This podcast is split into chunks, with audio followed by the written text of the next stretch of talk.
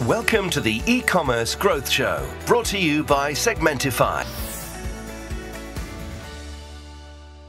Bună ziua tuturor! Bine ați uh, revenit la un nou episod din uh, podcastul The E-Commerce Growth Show. Uh, sunt Anabela Luca și alături de co-hostul meu, Octavian Dumitrescu, suntem gazdele voastre. Astăzi avem un invitat special pe domnul Albert Davidoglu de la Macromex. Abia așteptăm să-l cunoaștem și să aflăm secretele din spatele business-ului său, cum a cucerit digitalul în uh, ultimii ani și care sunt uh, schimbările de la un business preponderent offline către online. Octavian, te rog să introduci oaspetele noastre și să începem cu multe, multe idei interesante. Salutare, uh, sunt Octavian Dumitrescu de la Custom Soft. Uh, Albert a, l-a fost deja introdus de Anabela și Albert, uh, povestește-ne un pic cum, cum a început ideea de a, a merge către digital cu, cu businessul Macromex. Anabela Octavian, mulțumesc uh, frumos de, de introducere și mulțumesc frumos că m-ați invitat în acest, uh, în acest podcast. Uh, e o plăcere să vorbesc de fiecare dată despre, despre e-commerce și despre ceea ce facem noi și despre migrarea noastră din offline în, în online.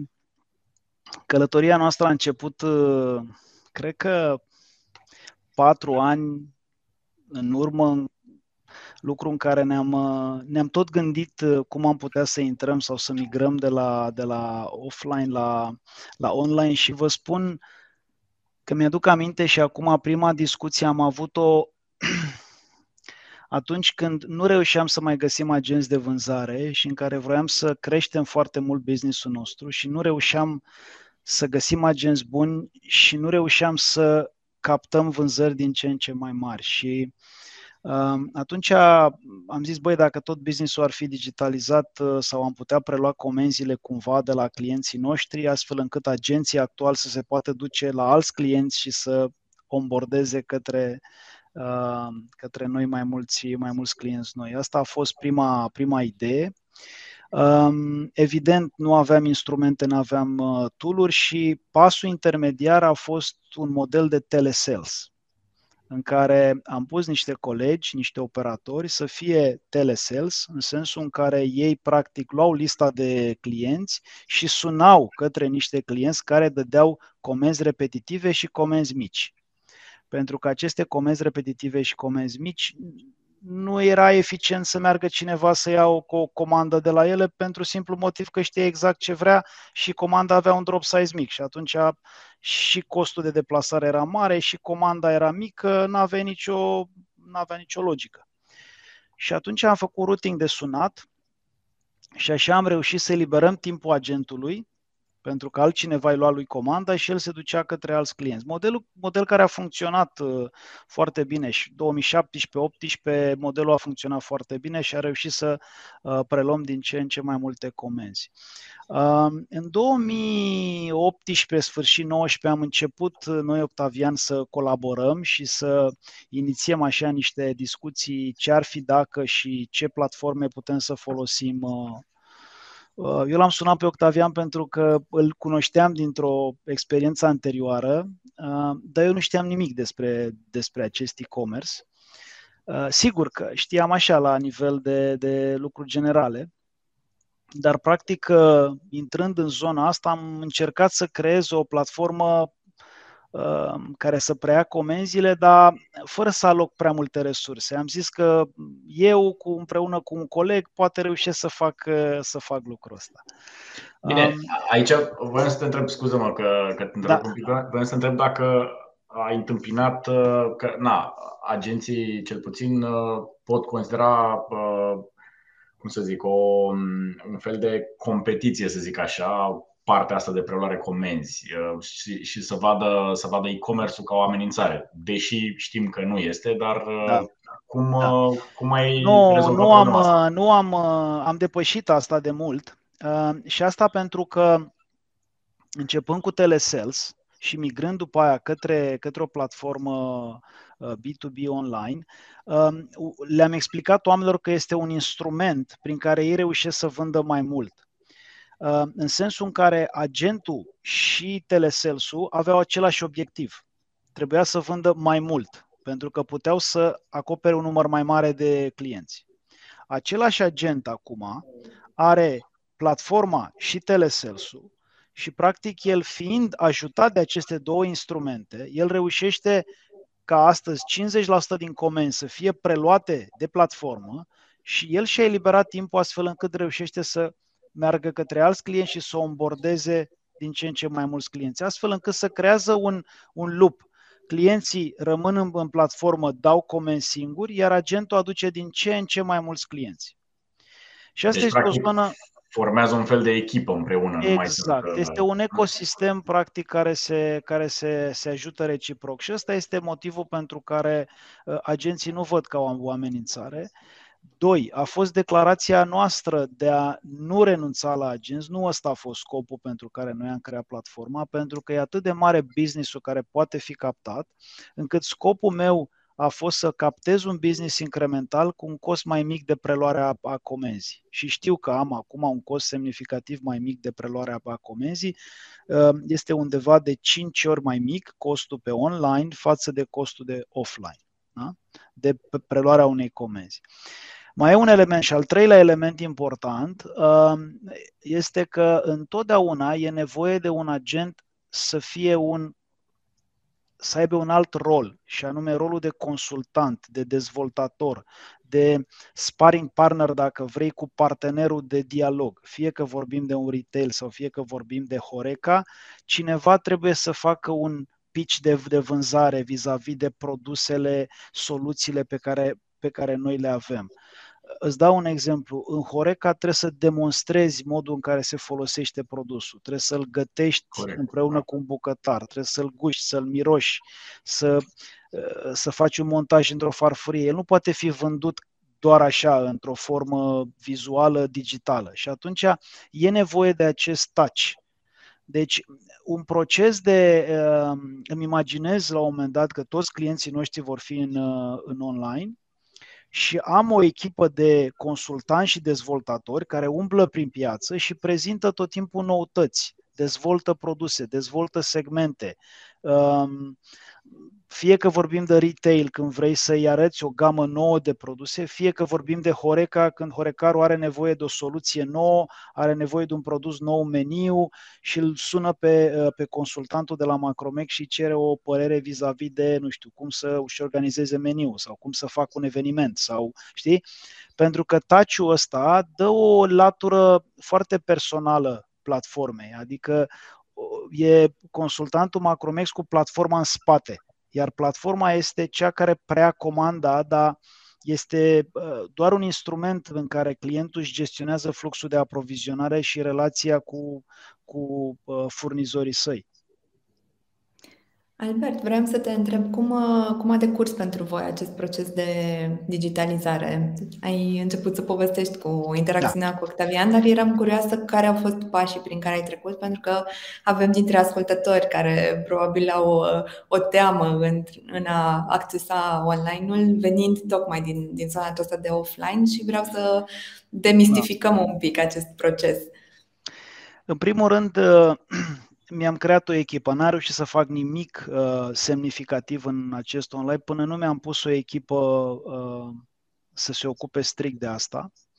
Și uh, am avut norocul să găsesc în cadrul organizației o persoană care a avut experiență în online uh, și atunci am adus-o de pe un rol în marketing și am adus-o ca și, să spunem așa, uh, e-commerce manager și am reușit să populez cu resurse uh, acel departament, acel mini-departament, vorbim de 4-5 oameni la început, pentru că e nevoie de un, un om de content, e nevoie de un om care să știe să comunice cu, um, cu deținătorul de, de soft de produs și să brifuiască uh, vis-a-vis de anumite probleme.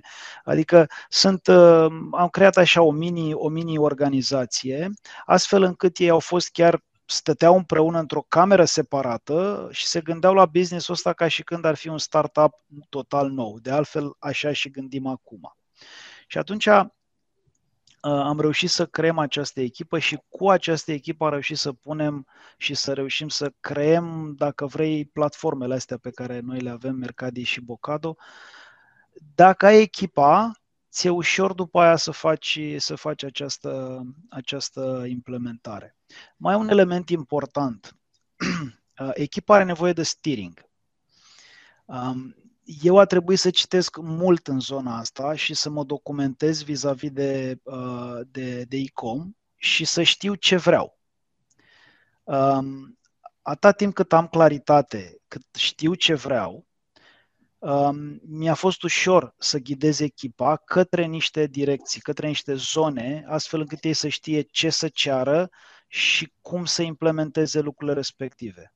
Uh, mi-era foarte greu dacă n-aș fi avut, uh, n-aș fi știut ce vreau, pentru că n-aș fi știut cum să-i ghidez și probabil că aș fi pierdut și mai mult timp uh, uh, până să intru go live. Și mai e un element aici, aici uh, mai e un element important, să găsești produsul sau să găsești companiile, și aici când spun companiile, dacă vrei, aș, aș spune partenerii care să-ți ofere suport în produs.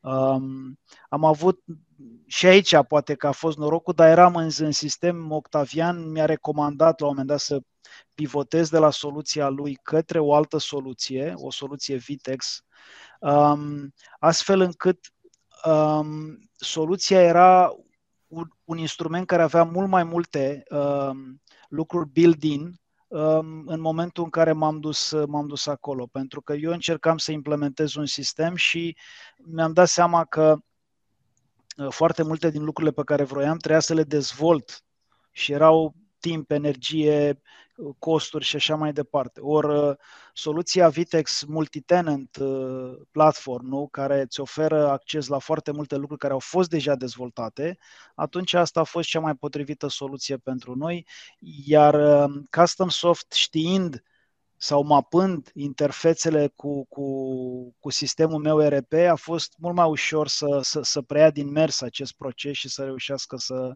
să aibă o implementare de, de succes în legarea acestei platforme de ERP-ul nostru. Deci aș spune echipă, primul lucru, doi, să știi ce vrei și trei, partenerii care să-ți ofere suportul ăsta în, în, în implementare. Mulțumim, Albert, pentru... Păi, probabil că n-aș fi vorbit acum aici dacă soluția asta nu era de succes, că știi cum e, succesul te promovează, nu altceva. Corect.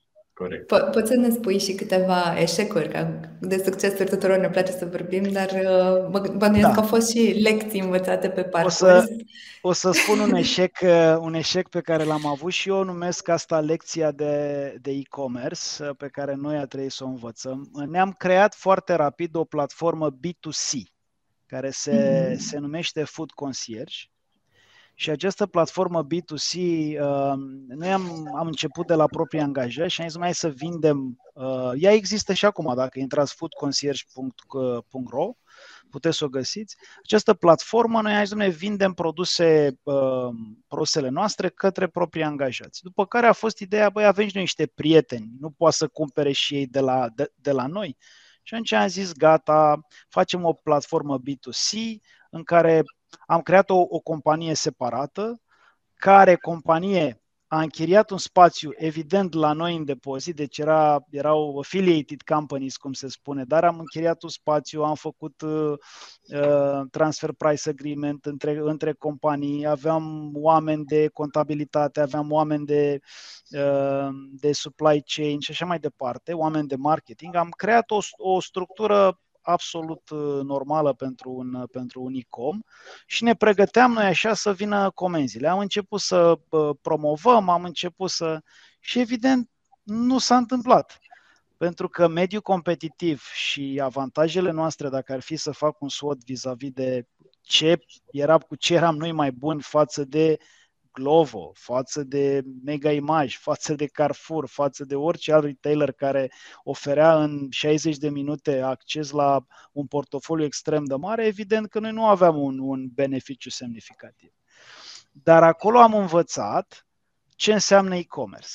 Și acolo, practic, am, am încercat în toate felurile să aducem clienți, să creăm conversion, să uh, construim o, un, un, un supply chain cât mai bun, să avem un fulfillment cât mai rapid și așa mai departe. Și ne-am dat seama de toate, toate problemele pe care un startup de e-com uh, îl are în, în implementare, dar viteza cu care mediul competitiv astăzi în România și nu numai intră în zona asta este nu are nimic de a face cu business offline. În business offline există o barieră legată de timp, companiile există, se creează, uh, se mișcă destul de, de încet. În online este apar ca ciupercile după ploaie, foarte multe companii, concurența este acerbă și atunci tu dacă n-ai un diferențiator foarte clar și n-ai o operațiune extrem de eficientă, um, eșecul este, este acolo. Și trebuie să ai bani să susții asta, dacă crezi în această idee. Și atunci ăsta a fost un learning pe care echipa aia, este aceeași echipă care implementează și Mercadi și Bocado, dar ne-am dat seama că noi nu avem ce face sau nu trebuie să intrăm în B2C. B2C nu este, uh, avant, nu este teritoriul nostru, B2B este, este teritoriul nostru. Și atunci cu experiența asta de platformă B2C, am pus-o peste experiența pe care am avut-o cu Custom Soft și după aia cu, cu Vitex și practic asta a fost uh, lecția pe care noi am... Uh, și eșecul este măricel financiar. Adică pentru noi, uh, hai să zicem că am pus-o la training și development. Exact, exact. Dar probabil că o altă companie sigur, era într-un faliment și na, uh, închidea, închidea prăvălia, iar acționarul ar fi pierdut semnificativ de mulți bani. Uh, dar asta, e, asta este cumva. No, cred că fără, fără să faci greșeli și fără să pierzi bani în zona asta, nu cred că poți să înveți. Uh, cel puțin okay. așa, așa cred eu și uh, asta e experiența mea. Poate că altcineva mi-arată sau uh, îmi spune altceva. Vreau să te întreb, Albert, aici că mai există și, adică cel puțin așa cred eu, acum um, pot să mă contrazici, um, există și varianta de uh, consultanță pe zona asta de e-commerce. Noi promovăm destul de mult uh, da. câțiva consultanți, mai discutăm cu, adică tot încercăm să extindem aria asta de consultanță pe zona de e-commerce pentru că înțelegem că uh, piața este nouă și e nevoie de, de uh, astfel de oameni cu know-how și care au lucrat hands-on în diverse companii sau știu uh, cum, cum se face e-commerce-ul, fie el B2C sau B2B sau chiar marketplace. Uh, cum uh, vezi tu uh, partea asta de consultanță sau dacă ai folosit-o, dacă te-a ajutat? Da, am folosit, am, am folosit consultanță când am creat uh, Food Concierge, um, pentru că eram, era o echipă nouă,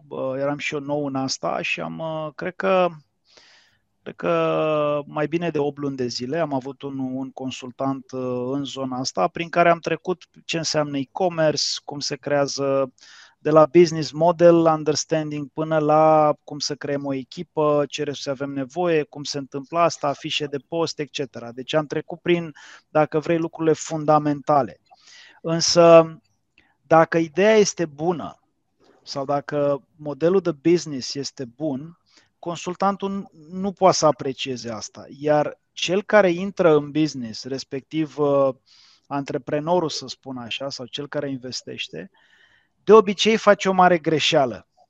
Și asta o știu pe pielea mea, în care spui, mie nu o să mi se întâmple. Eu sunt mai bun și mie nu o să mi se întâmple. Și asta știu și din businessurile offline Uitați-vă că orice restaurant uh, are o durată de viață de șapte luni, sau mă rog, majoritatea, o durată scurtă de viață. Ține cineva o locație șapte luni, după care dispare, apare un alt chiriaș în aceeași locație. Deci cumva și tot timpul oamenii investesc în, în ideea că mie nu o să mi se întâmple, știi? Realitatea e că ne, ne fură valul, și suntem uh, pasionați, suntem uh, plini de energie, de adrenalină, că în dorința de a da drumul la startup cât mai repede. Și atunci asta e, e, un lucru, e un lucru care, cumva, combinația dintre mie nu o să mi se întâmple și consultanță, ai senzația că știi destul de multe din consultanță și zici, gata, acum am găsit modelul, hai să mă apuc de treabă, vreau să-i dau drumul repede, am o idee, dar știi, ai nevoie să te detașezi puțin să spui, oare modelul meu de business e, poate să facă bani? cu ce sunt eu diferit, de ce, ar, cu ce nevoie satisfac eu cu modelul ăsta, de, cum ajut, uh, cum ajut uh, consumatorul. Și uh, ce am constatat este că dacă îți pui prima dată sau dacă ai ca obiectiv să faci bani, e foarte greu să găsești un model de business viabil. Este foarte greu. Dacă îți pui ca obiectiv vreau să ajut consumatorul sau businessul să fie mai eficient folosind instrumentul meu și să facă mai mulți bani ca atare, mă preferă pe mine versus o altă soluție, atunci ai șansa să reușești mai mult în ideea de business decât dacă spui eu vreau să fac un milion de euro profit și uh, mă retrag, da, vând business-ul da. și nu știu ce se întâmplă. Dacă spui asta ca și obiectiv, probabil că nu o să ai foarte multe șanse să reușești. Pentru... valoare. Asta da, pentru că, exact, da. mindset nu e cum adaug valoare, ci mai degrabă cum iau valoare de la altcineva și mă îmbogățești. Și cumva nu, nu funcționează. N-ai un mindset care să te pună în poziția de a fi creativ, de a fi diferit de ceilalți și de a reuși mai mult în ceea ce îți propui. Și nici nu găsești oameni care să te urmeze. Adică oamenii nu mai urmează companii sau lideri care vor doar să facă profit, ci vor un scop da. și un purpose semnificativ mai mare decât asta, știi? Deci cumva asta am, asta am constat. Consultantul e foarte bun, te ajută să-ți dea, să, îți dă un steering foarte clar. Băi, uite, uh, așa ar trebui să te duci, asta ar trebui să faci. Din experiența mea, din lucru cu 10-15 câți, câți clienți a avut, ar, ar trebui să faci asta, dar fundamental ideea de business, modelul de business rămâne la antreprenor sau investitor și el trebuie să decidă da. dacă acel model de business este viabil, dacă adaugă valoare pentru cine și de ce l-ar alege pe el în final uh, consumatorul sau partenerul, dacă vorbim depinde de ce nivel, B2C, B2B, unde vrem să, uh, să adăugăm valoare. Corect. Exact. Aici mi se pare foarte important uh, ceea ce ai menționat tu inițial cu analiza SWOT, cu o planificare inițială a business-ului, care de multe ori vedem că lipsește. Într-adevăr, există acel antreprenor entuziast care are o viziune, uh, atrage resurse și oameni în jurul lui, însă dacă planificarea este defectuoasă, de multe ori ajungem să dăm de gard cu businessul respectiv și da. um, foarte mulți nu reușesc să, să depășească acest uh, eșec până la urmă, pentru că la noi uh, se, se poartă foarte mult această etichetă și sunt foarte stigmatizați cei care dau faliment sau efectiv nu, nu reușesc să ducă niște proiecte la capăt. Dar uh, până la urmă sunt niște lecții învățate, într-adevăr cele învățate pe propria piele sunt cele mai dureroase și cele mai costisitoare, dar le punem acolo la uh, learning, da? la training, cum ai spus tu, la bugetul de training. Um, totuși, um, cum, uh, ce ai recomandat um, unui antreprenor să, să facă din punct de vedere al planificării, să se uite atent la, la, la ce anume când planifică pentru, pentru un nou business? Păi, în primul rând, în primul rând trebuie, să, trebuie să plecăm de la, de la idee, de la modelul de business, de la business model. Ce oferim, mhm. ce valoare adăugăm pentru cine. Dacă reușim să răspundem la asta, ăsta este primul lucru pe care, pe care trebuie să-l, să-l, să-l uh, stabilească. Al doilea lucru este cu cine vreau să fac treaba asta. Uh, prima oară trebuie să, trebuie să înceapă cu echipa. Sigur, s-ar putea să fie el și cu încă doi oameni sau eu știu ce. Bun, ok, el și cu avem resurse. Al treilea element, știu să fac treaba asta? Dacă răspunsul e vreau să fiu online, deci dau un exemplu acum, vreau să intru online cu un produs care, nu știu, satisface o nevoie legată de healthcare, da? Să zicem, da? Bun. Um, vreau să intru online, știu să fac treaba asta, trebuie să-l produc undeva. Bun, știu să fac asta, da sau nu? Um, cum pot să vând online?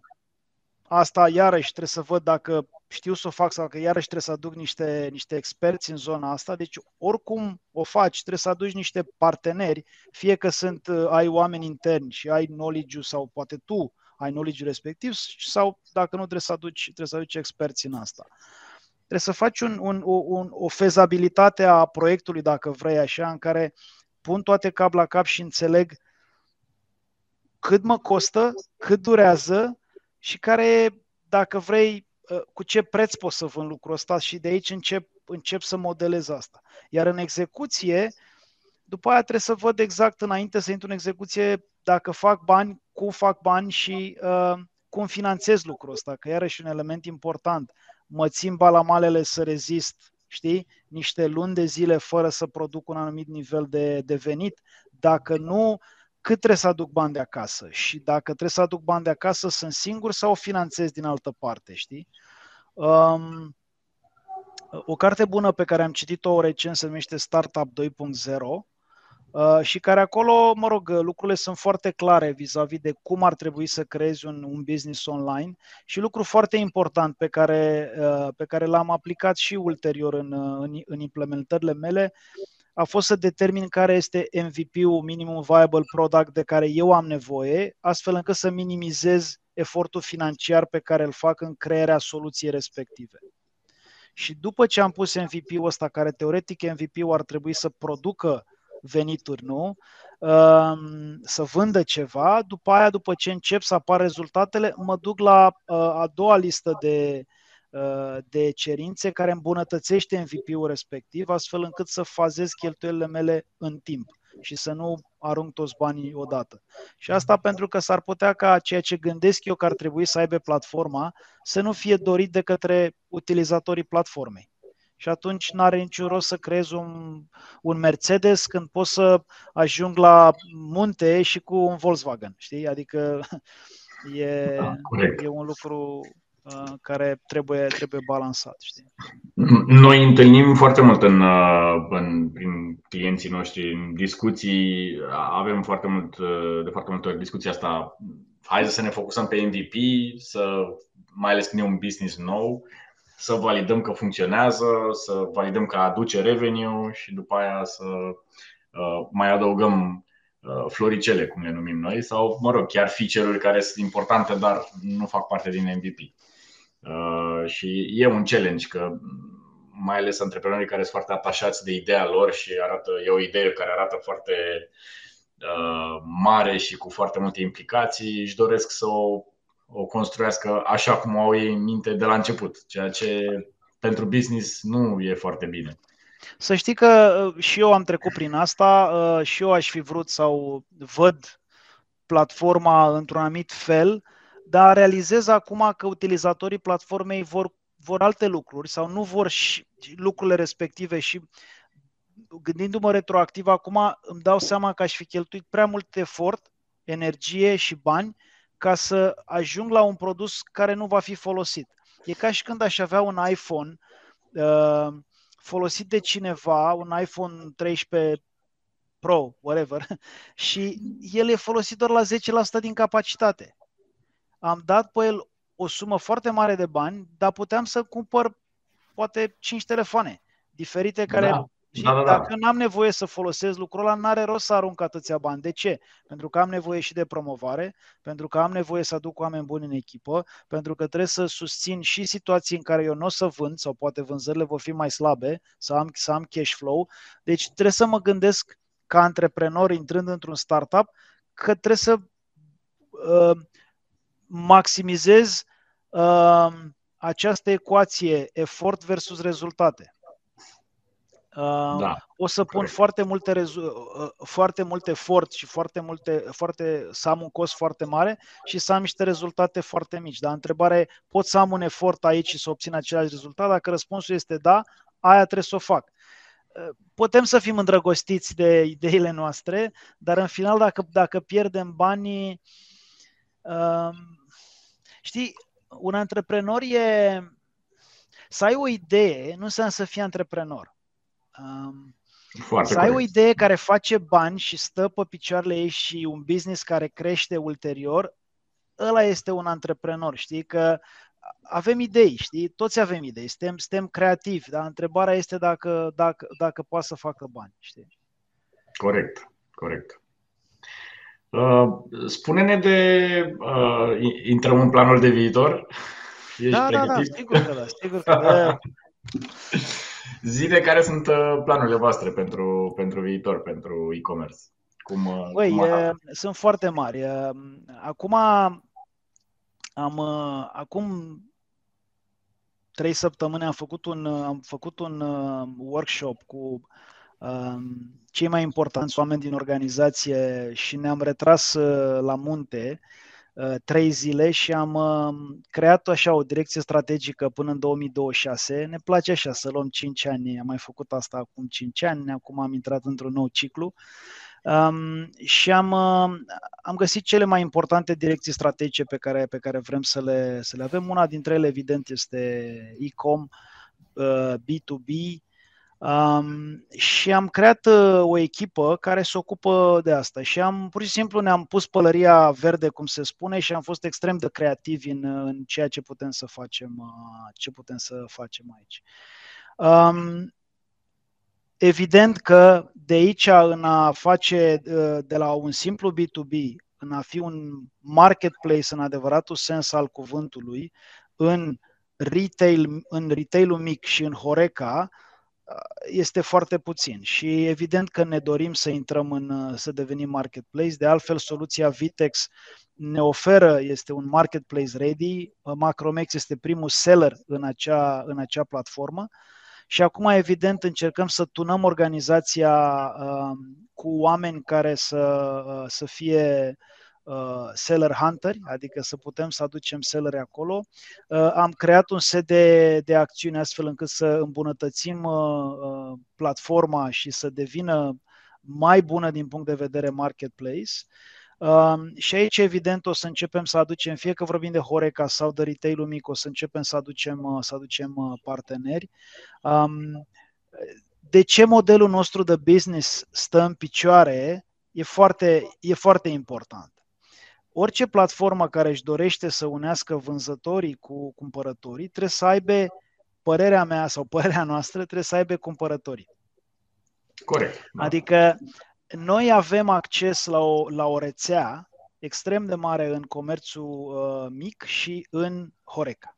Această rețea o integrăm pe aceste platforme. În, în Horeca deja peste 50% din clienții noștri sunt în această platformă, în Bocado. În retail am început mai târziu că au fost uh, lansate în uh, perioade diferite și aici vorbim de 10%,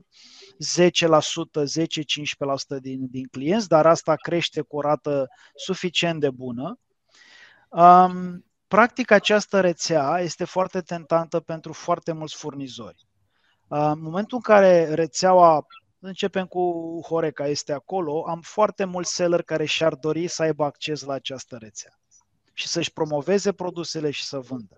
Și atunci pentru noi este doar o chestiune de timp până când în paralel încărcăm clienții, aducem sellerii și atunci sellerii se vor întâlni cu clienții și uh, vom putea comunica.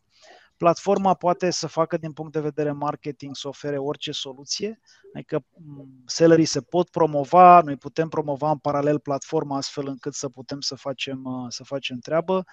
Uh, gândim să promovăm ambele platforme pe toate mediile, deci inclusiv uh, above the line sau cum se spune TV dacă vreți. Deci mai devreme sau mai târziu vom ieși cu, cu această comunicare de a fi, de a fi un marketplace. A doilea pas pe care evident mă gândesc la el este online nu are granițe. Și da, piața de Horeca există și în Bulgaria, și în Ungaria, și în Polonia, și în Germania, și în Austria.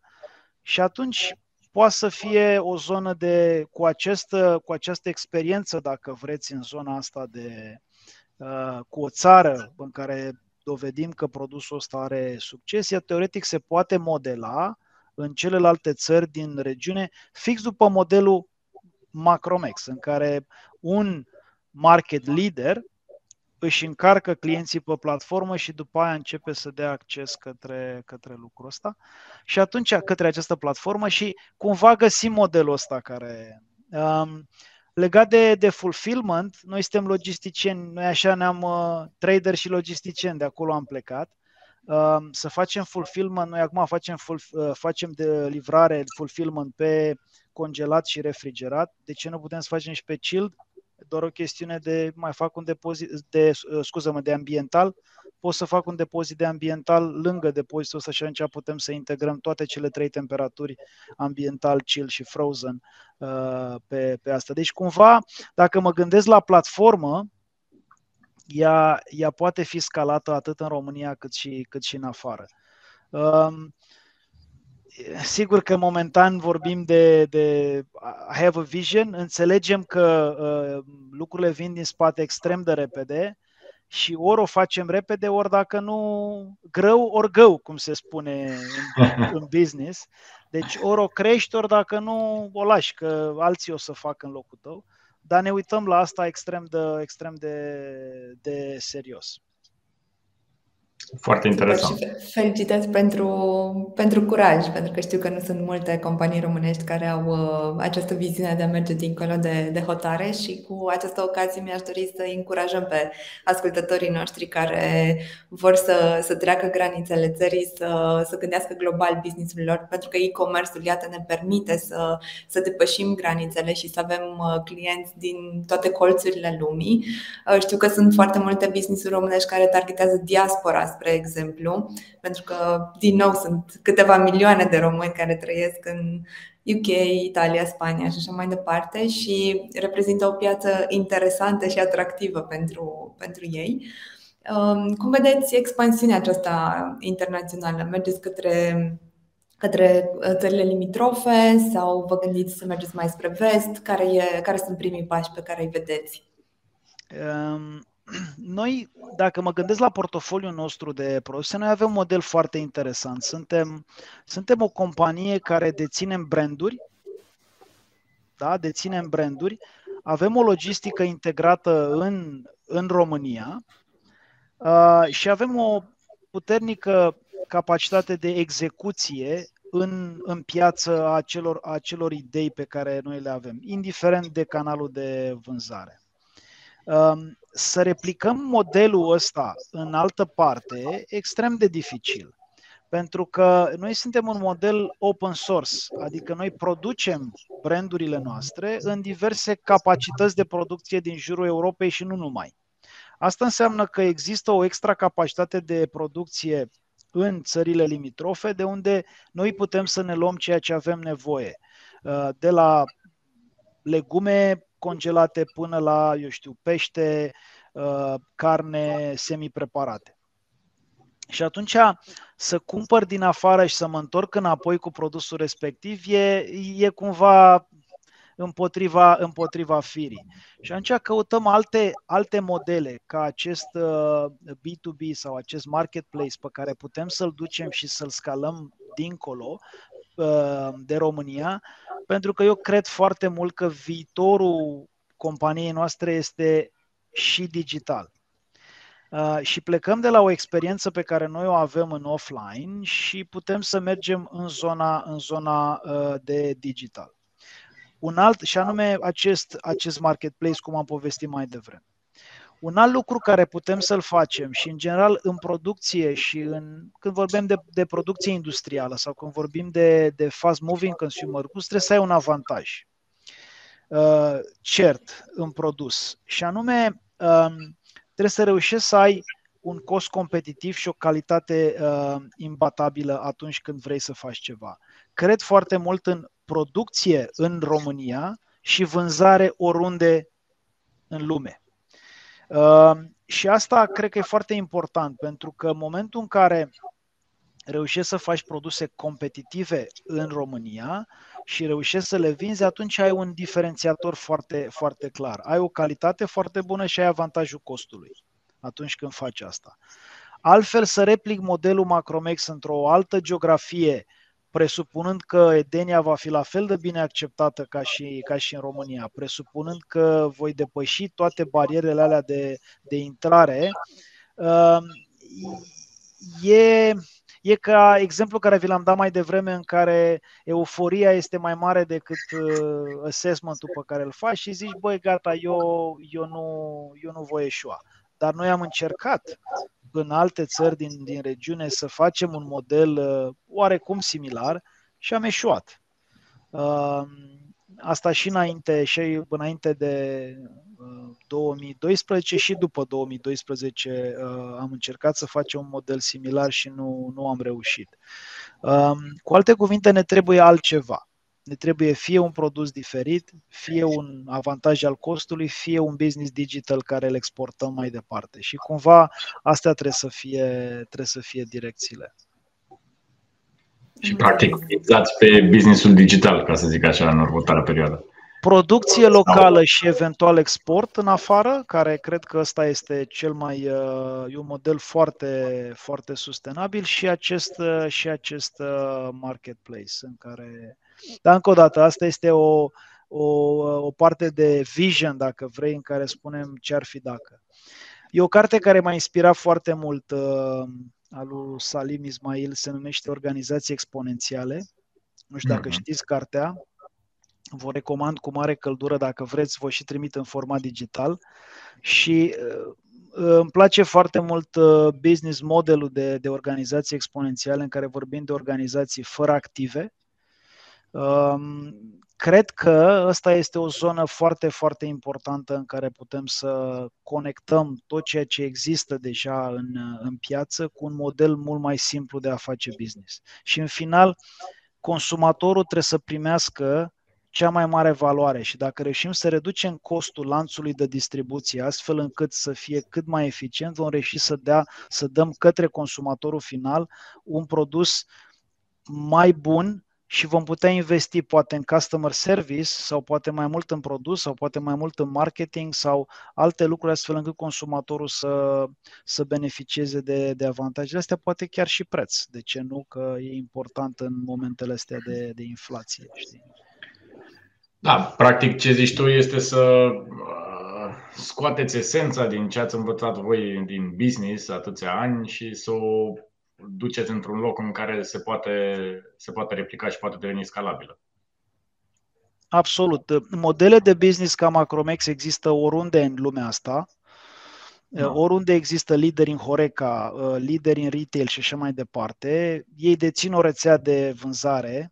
Ca atare, întrebarea e cum putem să transformăm rețeaua în ceva la care toată lumea are acces și fiecare plătește o bucățică, o fracțiune din costul de a avea acces la acel rețea.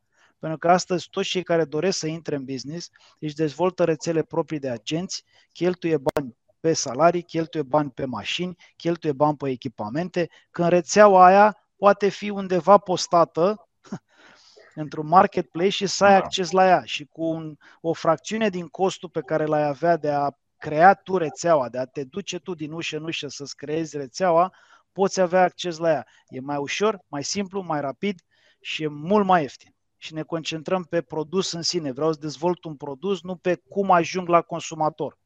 Care route market este un element care companiile multinaționale au, au cheltuit zillions de uh, milioane de euro uh, în ani de zile ca să dezvolte capabilitatea de route market, știința de a face route market, ori route marketul cu digital dispare, rețeaua este digital, o are toată lumea, plătește o, un acces la ea, plătești pe comanda primită. Cu alte cuvinte, e mai degrabă plătești pe conversie deci exact. tu intri, ai acces la ea și plătești un cost doar când îți vine comanda de la acel, de la acel client.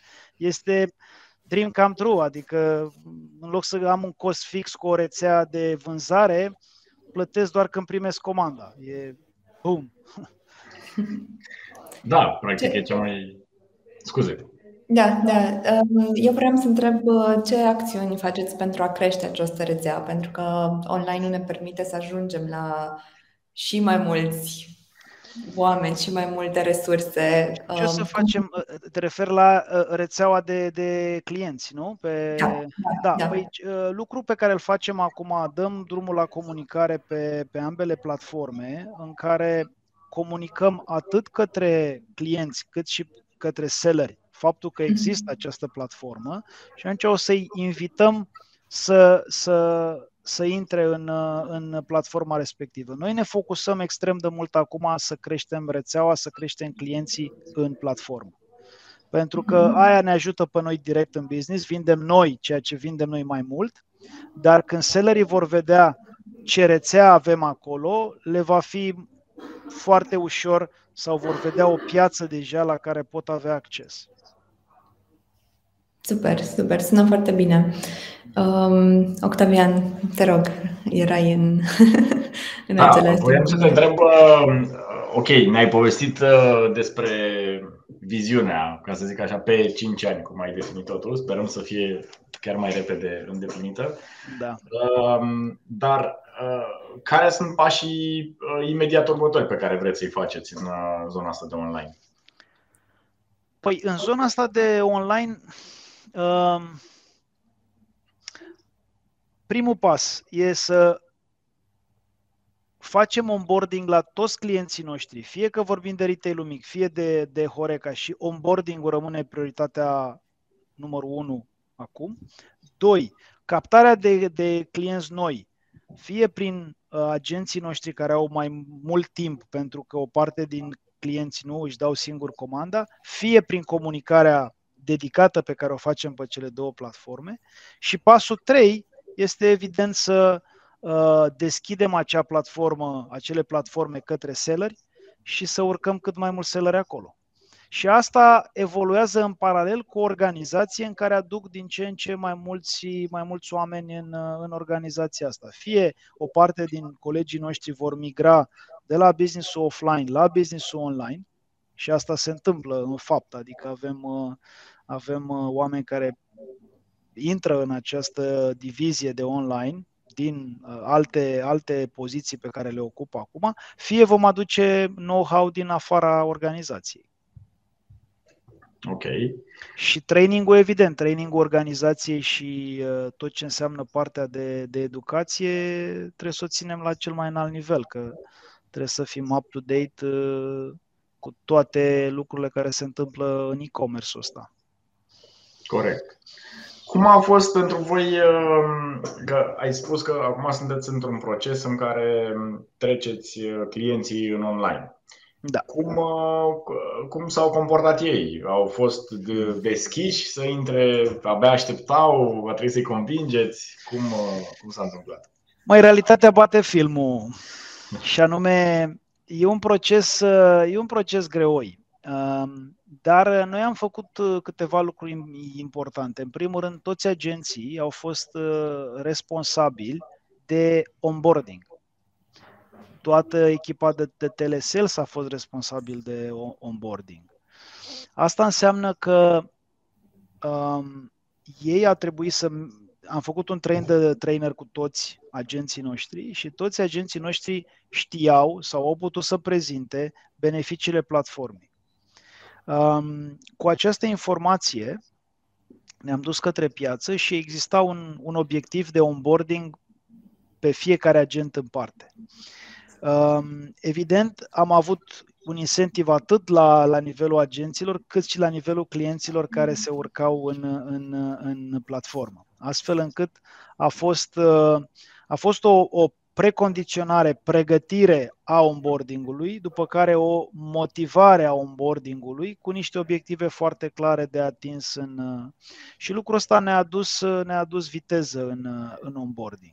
Dar am și niște povești funny cu, cu onboarding-ul ăsta, în care uh, unul dintre cei mai buni onboarder din, din echipa noastră a luat și-a luat problema personală, să spun așa, și um, își suna clienții care nu erau, nu și-au creat cont, repetat. Și, mă rog, unii dintre ei spuneau, sunt la coafor. E, Răspunsul a fost nicio problemă. Vin eu la, la coafor să vă creez contul. Și colega mi-a arătat, mi-a explicat cum clientul stătea sau clienta stătea la coafor și cum ea i-a creat contul pe laptop în fața ei și ei îi explica. Uh, un alt client uh, n-avea timp, n-avea răbdare și s-a dus după el acasă ca să-i creeze contul respectiv la o cafea. Adică genul ăsta de lucruri uh, am ajuns să facem, știi? Și asta ne arată, cum să spun, că echipa e dedicată și este foarte focusată în a face asta, dar pe de altă parte ne arată că clienții nu au neapărat, uh, nu văd nevoia asta acum, știi? Uh, nu se gândesc că la un moment dat va fi mai bine pentru ei sau nu se gândesc cât timp pierd și că timpul lor costă bani și că de fapt dacă ar face procesul de aprovizionare mai rapid, e mai ușor. Uh, și că dacă își văd, com- dacă își văd uh, comenzile trecute, poate să pună aceeași comandă într-un mod repetitiv, că poate să-și creeze liste de cumpărături dedicate și că atunci e mult mai ușor, că poate să vadă stocurile, că poate să vadă oferte noi, că poate să vadă lista de facturi uh, care sunt uh, în timp sau due sau și trebuie plătite. Uh, nu se gândesc că e, e un beneficiu, nu-l văd prima dată și după ce le explici și încep să-l folosească, după aia încep să, știi, să, să vadă beneficiile. Uh, și asta mi-a aminte de uh, povestea cu Steve Jobs când el a inventat telefonul cu un buton. Și a zis, nu, eu vreau telefon cu un buton. Nu mai să poate așa ceva, că BlackBerry pe vremea aia, că trebuie să aibă taste, să apăs eu pe toate. Nu, vreau telefon cu un buton. Și până la el nu s-a, n-a existat telefonul cu un, un buton. Am toate telefoanele au un buton, știi? Adică, la un moment dat, dacă tu ți întrebi consumatorul ce, ce își dorește, nu poate să vadă dincolo de, de, de ce știe el. Și Corect, atunci, da. cumva, trebuie să, trebuie să pușuiește asta până când explodează. Și când explodează, o să o ia în sus. Că tu n-ai cum, trebuie să crezi în ideea asta, dar trebuie să crezi gândindu-te la beneficiu pe care îl dai. Și să te gândești la, la beneficiu. Băi, salvezi timp, ți-e ușor. Dacă ai avea toți furnizorii pe platforma asta și ai folosi o singură platformă, Păi vedea, ți-ai dat comenzi de la cei 25 de furnizori, ai vedea toate facturile în partea cealaltă, îți vine marfa, hai noroc, știi foarte bine, ba, te concentrezi pe business-ul tău, îți faci business-ul tău, nu-ți, nu-ți faci aprovizionarea, că mamă, e factura, când a intrat aia, când trebuie să o plătesc, cash flow, e o nebunie. Da, Știi? Corect, adică corect. primești 20 de agenți, fiecare vine, te sună, șeful, vreau și eu să-ți iau o comandă, să și adică e un proces care nu, nu poate să funcționeze în viitor. Sau, mă rog, companiile serioase nu cred că vor merge după modelul ăsta de acum nu știu, câțiva ani de zile. Că, sau, mă rog, se va termina la un moment dat, că nu, nu vrei să rămâi în modelul ăsta perimat. Sau, uite, de exemplu, îmi fac un business în Horeca. Îmi fac un business în, în Horeca. Cea mai mare problemă este lista de furnizori. Uh, eu când dacă îmi fac un restaurant, băi, știu ce vreau, îmi fac un meniu, chem un șef, îmi face un meniu. Bun, mi-a făcut meniu. Acum, cum, de unde cumpăr? Ce fac? Sunt la Macromex, sunt la Coca-Cola, sunt la unde sunt? La Heineken, unde sunt? Și atunci, teoretic, dacă aș avea o platformă în care eu intru ca și client și văd toți sellerii acolo, bă, este ideal. Și atunci pot să-mi fac business-ul concentrându-mă pe uh, uh, experiența care ofer clientul în restaurant, pe meniu, pe cu totul și cu totul alte lucruri decât pe uh, gestionarea furnizorilor și a uh, produselor și când vine marfa și așa mai departe. Că, sau îmi pun un om dedicat pentru asta, care evident mă costă bani să fac chestia asta și s-ar putea să n-am același beneficiu. Deci cumva, știi, asta, asta oferă platformele astea două, Mercadi și Bocado, ele asta oferă ușurință, mod de uh, gestiune, de control, uh, fluxul de aprovizionare să fie cât mai ușor, astfel încât să mă concentrez pe scopul meu pe pentru, pentru care am creat magazinul sau pentru care am creat restaurantul respectiv. Deci dacă o ducem așa un pic la extremă, înseamnă că veți ajuta la creșterea mediei uh, de viață a restaurantelor de la 7 luni la 12 sau Băi, să știi că da, și uite, mă gândeam acum că aș putea să fac uh, într-un care este beneficiu în trei ani de zile cu folosirea platformei, ca să nu iau un an, că s-ar putea să nu vadă oameni, dar în momentul în care socotești, băi, eu salvez timp și bani cu platforma asta, poți da o dimensiune în funcție de cifra de afacere a restaurantului sau magazinul respectiv. Cu cât ești mai complex, poți da, să ai da. doi oameni la aprovizionare, poți să ai trei, poți să ai patru, poți să ai... Și ce băi, funcție de asta, tu salvezi atât, știi? Uh, și cred că e, da. e interesant asta, dar asta numai după ce încep să vezi uh, cum funcționează lucrurile în, uh, într-un, uh, într-un client pe care, pe care tu l-ai onboardat și începi să faci un studiu de caz pe el. E nevoie și ca noi să adunăm cât mai multe date, pentru că trebuie să luăm feedback de la client, să-l analizăm, să înțelegem ce le place, ce nu le place, ce ar mai vrea să fie și după aia când încep să faci un marketplace trebuie să joci la ambele capete, ce își doresc furnizorii, ce își doresc clienții. Da, că o să ai adică, două rânduri de clienți acolo, da. Da, avem nevoie de alte skill-uri. Um, adică noi în Macromex avem niște skill-uri, am început să le folosim, dar uh, cred că avem nevoie de, și de alte skill-uri. Foarte interesant uh, uh, povestea, ca să zic așa, și mie mi se pare uh, uh, mi se pare foarte valoros ce, ceea ce vreți să faceți voi în, uh, în următoarea perioadă cu, uh, cu platformele. Uite, o să, o să testez asta live, pentru că pe 25-27 mai este o conferință progresiv cu, care se numește The Future of Retail, uh-huh. și am să vorbesc despre platformele astea două. Uh, și am să, am să testez live uh, părerea uh, audienței sau feedback-ul audienței. El este o idee disruptiv. Pentru că, este, că eu pun, pun în pericol foarte, foarte multe business-uri cu asta. În momentul în care eu sunt furnizor și eu am un brand și mă duc la un distribuitor care îmi vinde către niște clienți și am un, un nu, niște, dau niște condiții comerciale acelui distribuitor ca să-și facă treaba, eu vin și spun furnizorului de brand, spun platforma asta îți dă acces la aceiași clienți, uh, dar e mai ieftină. Și ai nevoie doar de livrare. Și atunci nu mai folosești distribuitorul într-un scop uh, pe care tu l-ai gândit, ci doar în scop de fulfillment. Da, e, da. Ăla e un moment, ăla e un moment, uh, e un moment uh, disruptiv, uh, dar cred că primul, primul pas va fi când uh, distribuitorii uh, vor adopta platforma și își vor folosi platforma pentru a-și crește vânzările uh, și de a-și folosi oameni într-un alt scop. Aceea de a fi consultanți, dezvoltatori și nu neapărat de a prolifera numărul, numărul agenților. Uh, pentru că ea nu e o meserie care, pe care na, și-o doresc foarte mulți, e o meserie în care turnover de oameni este foarte mare. Cred că da. iarăși avem, avem un mic lag.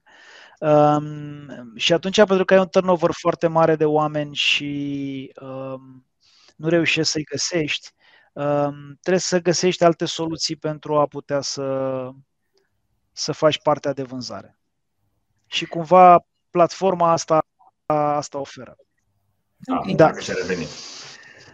Vreau să, mă, să te mai întreb referitor la, la, la planul pe care vrei să, pe care vreți voi să-l faceți. Uh, cum crezi că, adică ok, o să fie disruptiv, dar cum, cum o să, că practic voi veți ataca și competiția, cum crezi că o să se comporte ei față de, sau nu știu dacă vrei să Fii atent, eu vreau doar să arunc, eu vreau să arunc doar piatra într-un lac și să o las efectiv uh, să văd, să văd reacția. Um, evident că nu o să spun că Macromex își dorește să preia, să preia businessurile celelalte într-un mod uh, indirect, dar uh, eu cred că de-aia am și numit cele două platforme diferite. De-aia sunt două platforme cu două branduri diferite, unul de retail, unul de Horeca, care n-au, nu se numesc Macromex Horeca și Macromex Retail, pentru că nu ne dorim asta. Și vreau să fie două platforme independente. Vă gândiți să le și, nu știu, să le uh, creați entități separate la un moment dat, dacă o fi cazul?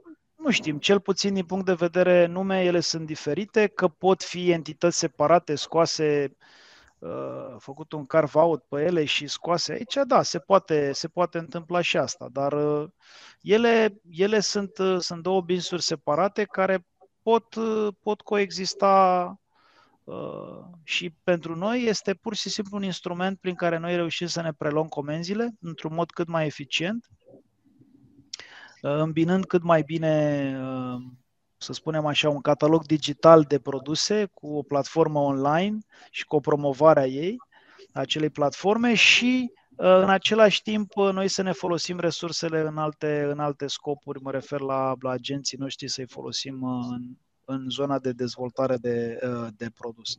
Că mai mulți parteneri, așa cum suntem noi, vor să join forces și să intre și ei în povestea asta, e, e foarte bine că sunt furnizori sau distribuitori care spun, băi, nu vreau să intru acolo că nu știu, nu mă interesează, asta este cu totul și cu totul altceva. Dar mă aștept să fie un proces uh, dificil de onboarding al sellerilor.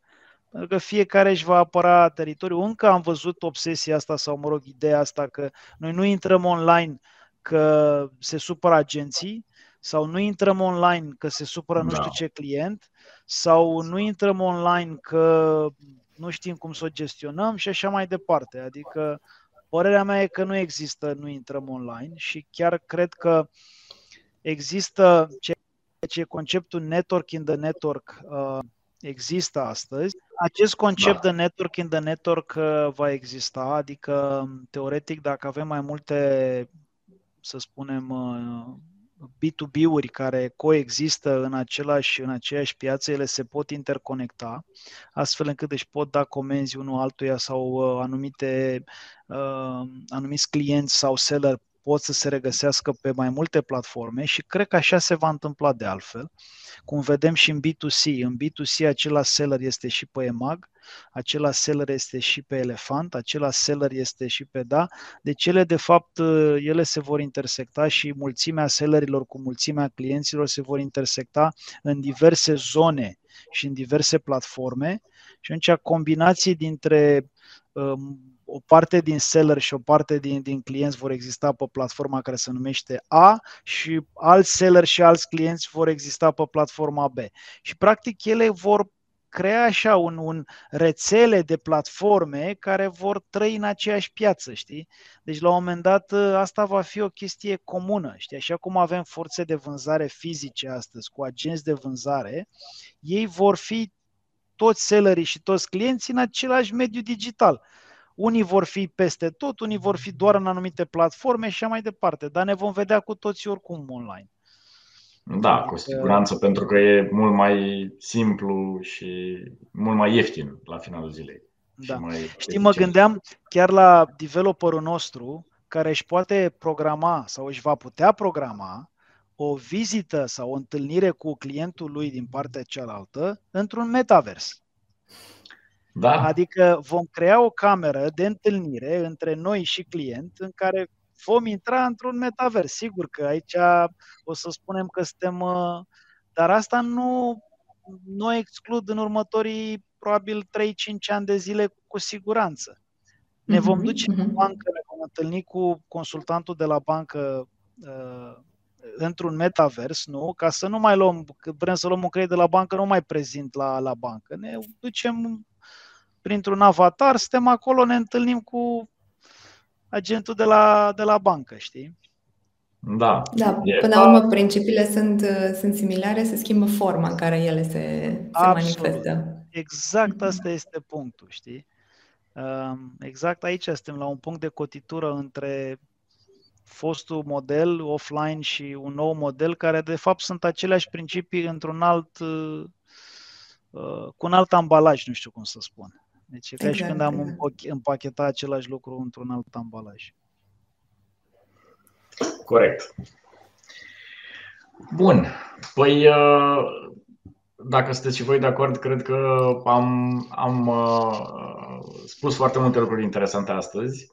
Sper că și mă rog, client, cei care vă urmăresc vor vedea, vor, vor aprecia lucrul ăsta. Acum s-ar putea să fi vorbit prea liber sau poate că nu s-a înțeles, dar sunt răspund cu mare drag uh, oricărei întrebări dacă vine după, după această discuție. Voi sunteți, uh, sunteți, uh, cum să zic, niște pionieri în zona asta de e-commerce, pe zona de B2B și sperăm ca, avându-te pe tine ca invitat, să îi, le, le deschide mintea și altora în alte industrii care vor să, să intre în zona asta de, de e-commerce pe B2B. Uh, îți mulțumim mult pentru că ai share cu noi poate că multe informații și uh, mai uh, uh, personale companiei voastre, ca să zic așa. Uh, și te mai așteptăm la noi în, uh, și cu alte, cu alte ocazie. Mulțumesc și eu pentru că m-ați, mi-ați dat, uh, mă rog, m-ați primit în, uh, în emisiunea voastră și mi-aș dori ca cât mai multe business-uri să intre în, în online, um, să experimenteze online, pentru că în momentul în care se mărește comunitatea de, de business-uri în online, atunci vom ști că e momentul momentul cel mai, cel mai bun al, al economiei. E mult mai eficient sau mult mai bine să, să faci business-uri online decât, decât cele, cele offline. Asta pentru că trebuie să te adaptezi la vremuri și trebuie să le faci cu un uh, cost cât mai mic. Mulțumim mult, Albert. Mulțumesc și eu. Au fost informații foarte valoroase și cred că fie zona de B2B, fie zona de B2C și-au luat câteva învățăminte de azi. Vă așteptăm și la episoadele următoare cu noi invitați atractivi și până atunci spor la conversii. Mulțumesc, Anabela. La revedere! Mulțumim!